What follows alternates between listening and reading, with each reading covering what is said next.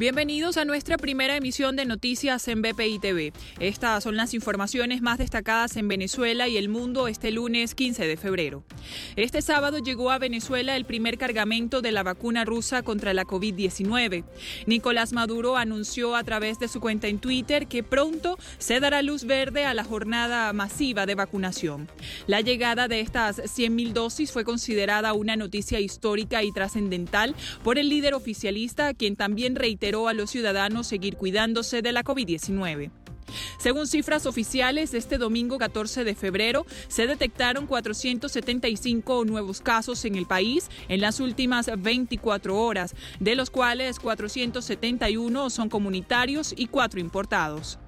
Delcy Rodríguez indicó mediante su cuenta en Twitter que estado de este domingo registró más casos comunitarios. Distrito Capital con 133, seguido por los estados Miranda con 70 y Zulia con 59. En Falcón, desde tempranas horas de este sábado comenzó la afluencia de temporadistas a la costa oriental.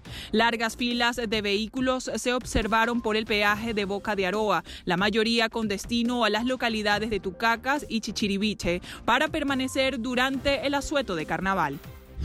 En Estados Unidos, luego de la decisión presentada por el Senado estadounidense, el presidente Joe Biden lamentó la absolución de Donald Trump, catalogando la medida como un triste episodio en la historia de Estados Unidos y afirmó que la democracia es frágil. Por su parte, el analista político José Miguel Cruz aseguró que los senadores republicanos no querían enfrentar a Trump en el juicio. Vamos a escuchar a continuación lo que dijo José Miguel Cruz, analista político, en el programa de Al Día con Sergio. Según, sabemos, el mismo eh, expresidente Trump está preocupado por las posibilidades de que se les haga, de se le persiga jurídicamente o criminalmente en distintas Cortes y por distintas razones, ¿verdad? No solo por eh, lo que sucedió el 6 de enero, sino que por eh, problemas que tienen que ver con sus impuestos, con algunos escándalos de corrupción, de tal manera que existe esa posibilidad.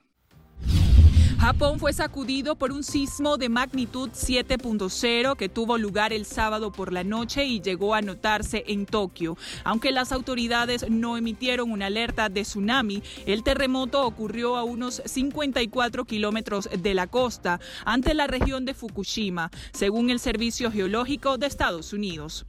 Fukushima fue devastado por un sismo y un tsunami el pasado 11 de marzo del año 2011. Para más información visítenos en www.vpitv.com y síganos a través de las redes sociales como arroba VPITV.